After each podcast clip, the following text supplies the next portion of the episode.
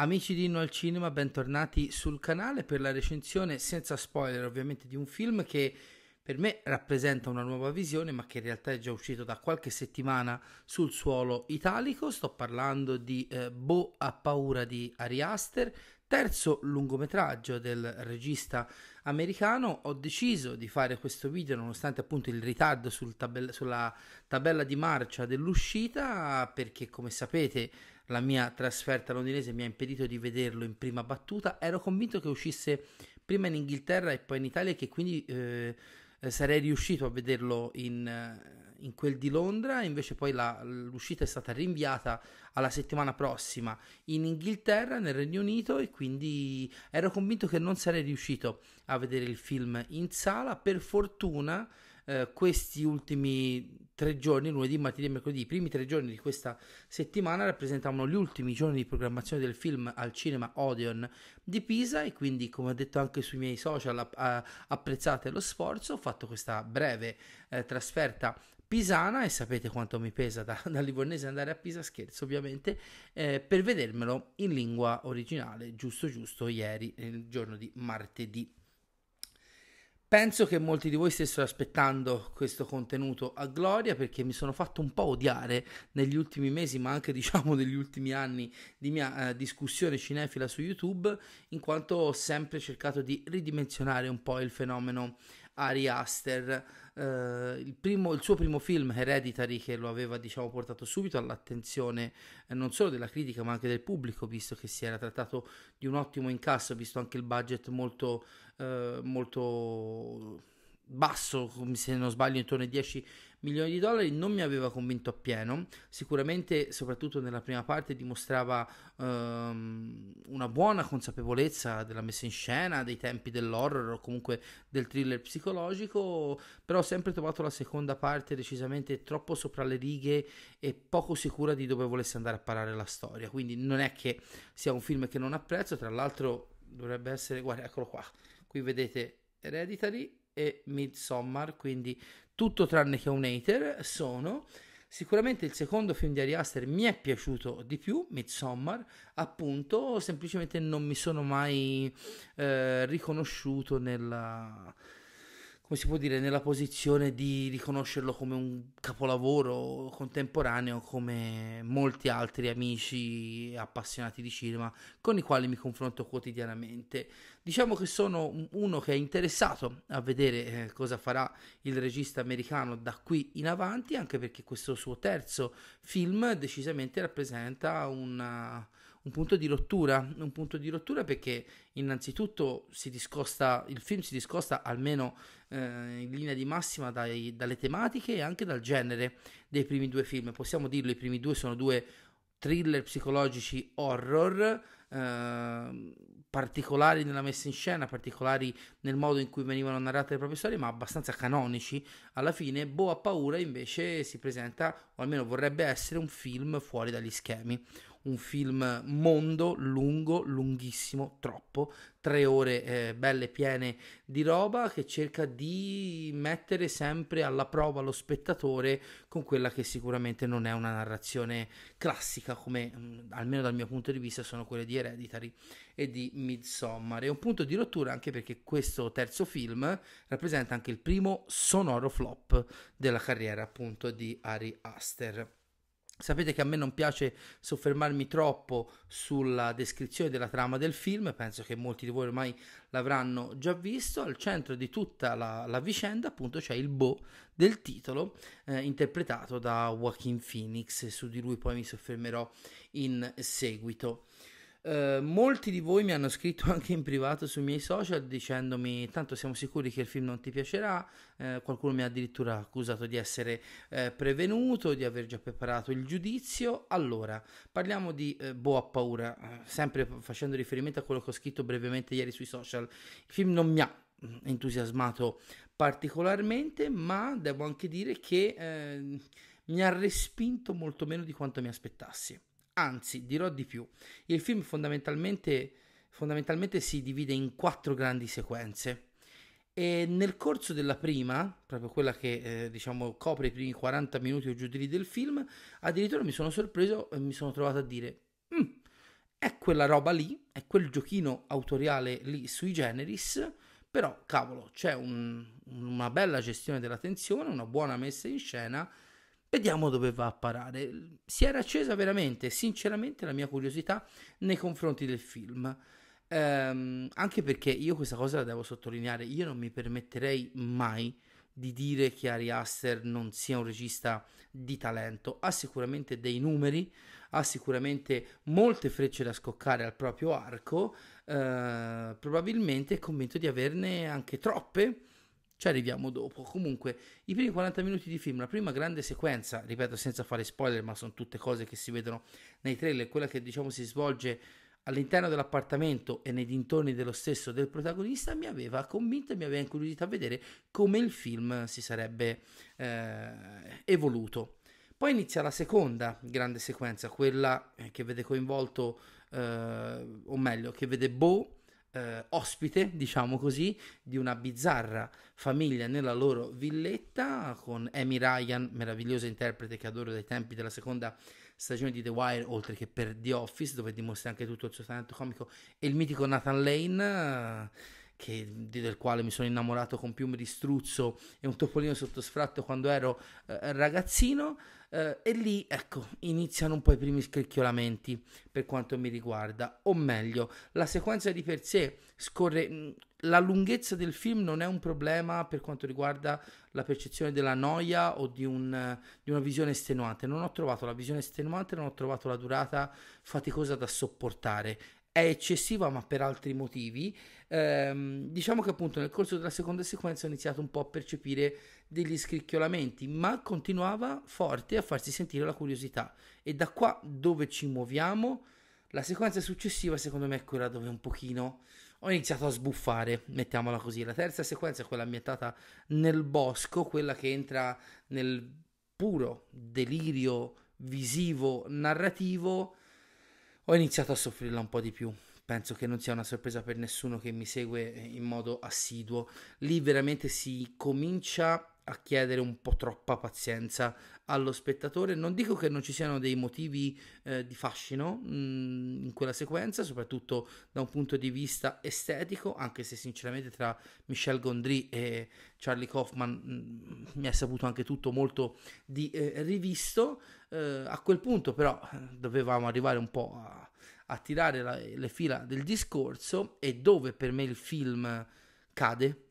sì, mm, cade in maniera abbastanza tragica è nell'ultima parte. La quarta parte che dovrebbe essere quella risolutrice, quella che dovrebbe appunto dare un po' il senso a tutto il grande circo del film di Ari Aster che ho trovato da una parte eh, didascalica e dall'altra eh, scivolosa, o meglio, che scivola sotto molti punti di vista in un grottesco che veramente non fa onore al film e il suo autore. C'è l'utilizzo di metafore o di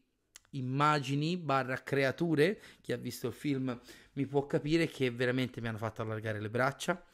e che mi hanno detto no, non ci siamo, hai veramente perso un po' la, la misura e anche un po' il controllo della tua creatura, perché per quanto sia eccessivo dall'inizio alla fine, questo film, nelle prime tre sequenze che ho appena citato, c'era un certo rigore, c'era un certo rigore nella messa in scena, c'era un certo rigore nella tenuta narrativa, che secondo me vanno completamente perse nella quarta e ultima parte, che appunto oltre che essere grottesca in maniera assolutamente non necessaria, eh, risulta anche molto didascalica. Io non so se ci sono state delle ingerenze produttive, ma quando un regista è libero di fare un film del genere lungo tre ore, dubito che ci siano grossi paletti imposti dalla produzione. Quindi mi piace pensare che questa sia, diciamo, la visione eh, più o meno a 360 gradi di Ari Aster, che però appunto quando arriva a tirare le fila del discorso non trova soluzione migliore che cadere nel didascalico, più becero per quanto mi riguarda, facendo riferimenti alla, alla psicanalisi e appunto a delle scelte cinematografiche molto molto discutibili. Nella situazione che ho descritto poco fa, diciamo, chiamiamola la scena della soffitta, ma anche nell'ultimissima scena del film che si svolge sull'acqua, mettiamola così, non sto ad approfondire. Um, in definitiva è difficile per me parlare di questo film perché eh, da una parte credevo che l'avrei detestato molto di più, come dicevo in apertura, dall'altra l'ho trovato più che insopportabile, veramente dimenticabile. Non voglio essere provocatorio dicendo questa cosa, infatti la cosa che ho scritto anche ieri sui social quando ho parlato a caldo del film è che rimango molto sorpreso dal fatto che per molti, o almeno per molte persone che io seguo sui social, questo film sia un film difficile, sia un film da cosa cacchio ho visto, oppure il mio cervello sta esplodendo. Io lo trovo un film di una semplicità, purtroppo a tratti di una banalità sconcertante. E lì bisogna chiederci, eh, è un problema di non aver visto abbastanza cinema del passato o di un certo tipo di cinema di nicchia o semplicemente come qualcuno ha scritto sul mio post Facebook a riguardo di Boa Paura il pubblico si è veramente impigrito al punto che un minimo cambiamento nei canoni narrativi e perdiamo la, la bussola. Io mh, mm, veramente mi sentirei, non lo faccio perché non siamo in territorio spoiler, di riassumere Boa pa- Paura in 4-5 frasi al massimo. Poi è chiaro, uno magari soprattutto una prima visione non può essere in grado di mettere al 100% ogni piccolo pezzettino, ogni piccolo elemento al suo posto, ma alla fine di cosa parla il film e di come ne parla almeno dal mio punto di vista, con tutta l'umiltà del caso, mi sembra talmente solare appunto da risultare quasi banale. Infatti, ripeto, la debolezza secondo me del film non è tanto l'essere brutto, l'essere irricevibile, eh, l'essere ostico, ma essere dimenticabile. Io stamani mi sono svegliato e punto ho fatto, ah già, devo fare la recensione di Buona Paura. Era un film a cui letteralmente non stavo già più pensando. Non so se, come dico spesso, un po' abbattuta, ma eh, forse non troppo, ormai sono un po' disilluso verso un certo tipo di cinema, o se forse ne ho, già, ne ho visto talmente tanto che alcuni schemi mi sono più chiari rispetto ad alt- a un altro tipo di spettatore più generico, magari più giovane, ma quello che mi ha colpito di Bo ha paura è veramente la sua semplicità che a tratti diventa banalità proprio per l'incapacità nell'ultima parte soprattutto di Ari Aster di gestire in maniera raffinata, davvero regista, davvero autore, mi sento dire, delle, dei mezzi narrativi ed espressivi che cerca di utilizzare per veicolare quello di cui eh, sta parlando. Tra gli elementi visivi, chiamiamoli così, del film c'è, sono, c'è il cast, c'è il suo protagonista, in primis Joaquin Phoenix, e anche qua è un attore che io adoro da quando sono giovanissimo. Eh, credo la prima volta che l'ho visto si trattasse di 8 mm delitto a luci rosse di Joel Schumacher, dove ricordo mi stava un po' antipatico, poi la mia passione per lui è inevitabilmente esplosa eh, quando l'ho visto nel Gladiatore, che è un film che eh, mi sta particolarmente a cuore per quella che è la mia storia di, di cinema, è un film a cui sono molto molto affezionato e di cui prima o poi voglio parlare sul canale. Aspettiamo l'occasione giusta ormai ehm, a livello di anniversari e, e, e via dicendo. Uh, Joaquin Phoenix è un grandissimo attore, è un attore che negli anni ha dimostrato una maturazione e uno sviluppo del suo stile recitativo incredibili, uh, però come recentemente anche ho sostenuto in una puntata di Facce di Nerd, credo che da The Master in poi, salvo un paio di eccezioni,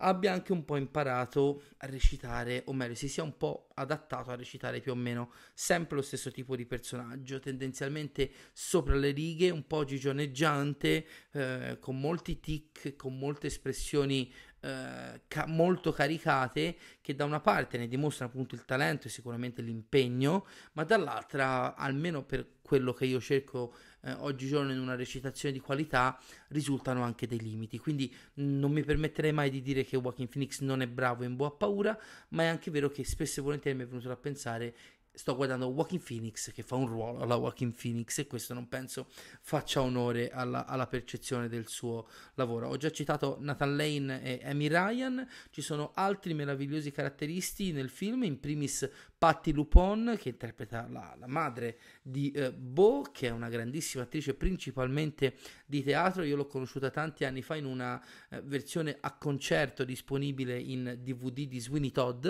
il musical di Stephen Sondheim poi adattato al cinema eh, per, uh, da Tim Burton, la interpretava Mrs. Lovett, è una grande, grandissima leggenda del teatro ma anche del piccolo e del grande schermo, è bravissima, purtroppo è protagonista diciamo di alcune delle sequenze meno riuscite del film. C'è anche un piccolo, non so se l'avete notato, cameo di Bill Hader di spalle, cosa che mi ha fatto molto molto ridere perché adoro il, ehm, il l'attore comico, che tra l'altro è ringraziato nei titoli di coda. Il comparto tecnico c'è poco da dire, ripeto, la qualità eh, della produzione è assolutamente fuori discussione, non fa parte della mia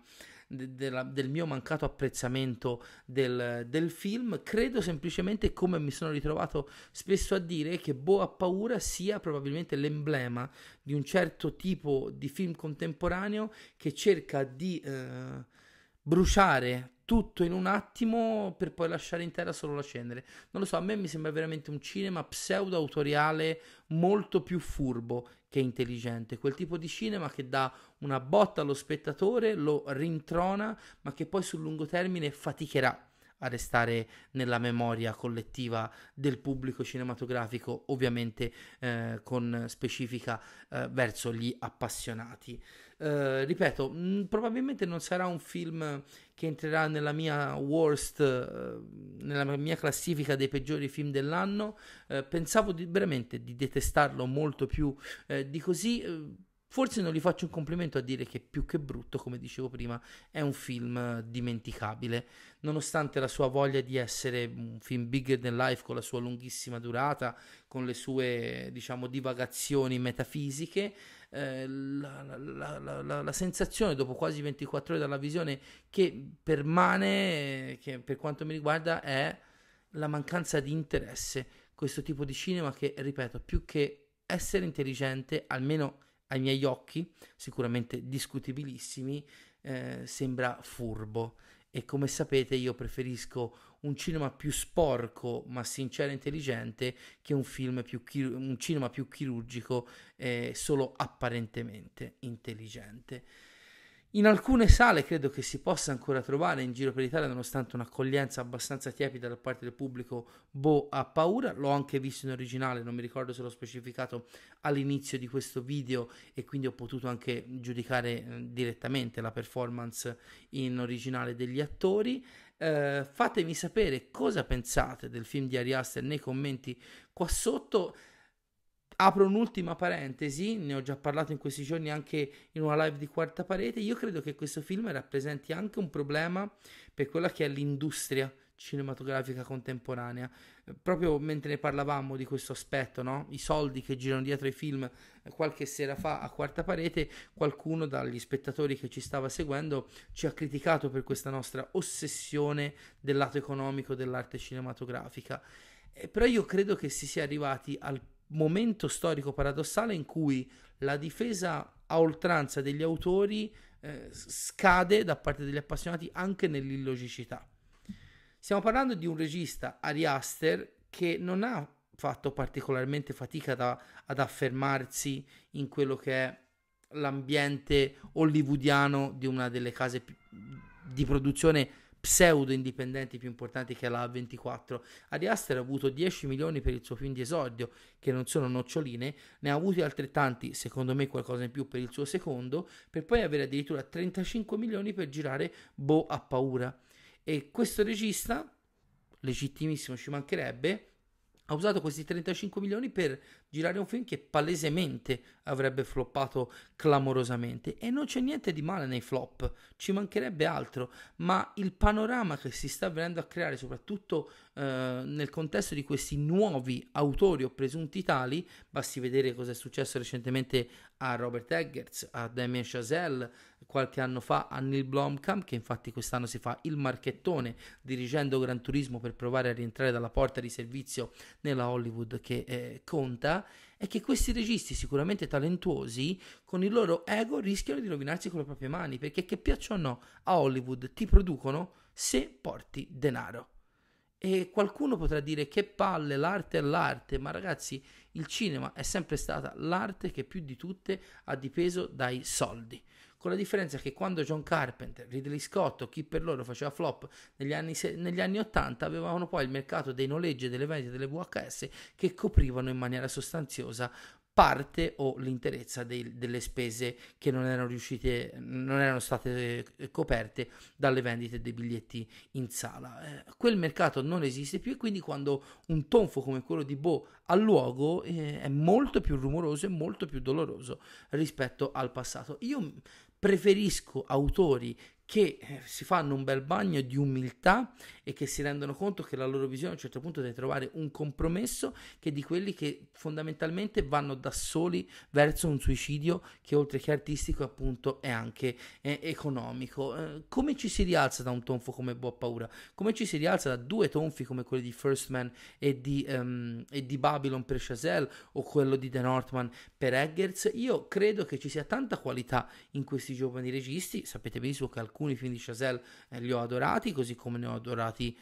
ne ho adorato uno di Eggers, eh, però credo che ci sia bisogno in questo momento di guardare oltre il proprio naso e oltre appunto il naso che diciamo eh, è rappresentato dai nostri valori e principi assoluti a favore dell'arte e ci si renda conto che a un certo punto questi autori dovranno fare i conti con quello che è il loro ego e soprattutto quello che è il loro ego e le conseguenze che potrebbe avere nel, sul futuro della loro carriera. Ci sono autori che si possono permettere dei colpi di testa, ma basti pensare a Lynch, ma insomma ne potrei dire altri che se lo possono permettere dopo decenni di percorso artistico fatto di tanta fatica, di tanti sacrifici e soprattutto di tanti compromessi. Bisogna anche ricordarci che molti, non tutti, ma molti capolavori della storia del cinema sono nati eh, e sono diventati capolavori proprio grazie o comunque partendo dalla base di grossi compromessi produttivi. Io credo che a Boa Paura, così come altri film che ho citato, manchi questo compromesso e non mi vergogno a dirlo. Questo è un film che con un'ora in meno diceva le stesse cose che doveva dire, probabilmente eh, sarebbe stato molto più limpido e molto meno, diciamo, eh, distante da quelli che sono eh, gli apprezzamenti e quello che piace al pubblico, ma a quanto pare, ripeto, va di moda oggigiorno difendere eh, senza se senza ma eh, la, l'autorialità e i diritti della stessa piuttosto che cercare una, un compromesso tra i due estremi, quello della commerciabilità per forza e quella dell'autorialità a ogni costo. È un, è un, pensiero che ho già espresso, ripeto, e che veramente mi sta martellando in testa eh, negli ultimi due o tre anni da quando vedo questi registi che rischiano veramente di rovinarsi un futuro che potrebbe essere sulla carta brillante e che invece rischia appunto davanti a questo ego, loro ego spropositato di finire eh, nel peggiore dei modi. Ditemi anche cosa pensate di questa mia opinione. So che è molto impopolare, so che è molto molto impopolare, ma ripeto, io ormai l'età dei, dei principi e delle, mm, come si chiama, delle favole di cose giuste e cose sbagliate l'ho superata. Sono sempre più vecchio, sono sempre più burbero e realistico. E fatemi sapere anche cosa pensate di questa cosa. Questo è il secondo video registrato della settimana dopo la rubrica del box office che finalmente è tornata a lunedì mattina. Sto registrando questo video nel pomeriggio di mercoledì. Domani, giovedì, dopo pranzo, torniamo finalmente in live con la nuova puntata di The Collector. Anche perché se non vi faccio vedere tutta la roba che mi è arrivata nell'ultimo mese e mezzo, la puntata all'inizio di giugno durerà 4 ore e mezzo. Ci leviamo un bel po' di roba, magari la divido in due scaglioni, devo fare un attimino il censimento, ma vedo due scaffali di roba piena, sarà una tragedia. Quindi per tutte le novità sulla programmazione di Inno al Cinema, seguite la nostra pagina Facebook e il nostro profilo Instagram. Se volete, come sapete, c'è sempre il mio profilo Instagram privato Michele Linno85, iscrivetevi al canale se non l'avete ancora fatto e ricordatevi che c'è la possibilità di, abbona- di abbonarsi a Inno al Cinema per servizi e eh, video in esclusiva. Io vi ringrazio per avermi seguito in questa, tra l'altro, lunghissima recensione di Boa Paura. Fatemi sapere la vostra sul film di Ari Aster e sul problema degli autori suicidi del cinema di eh, questi anni. Un saluto e alla prossima.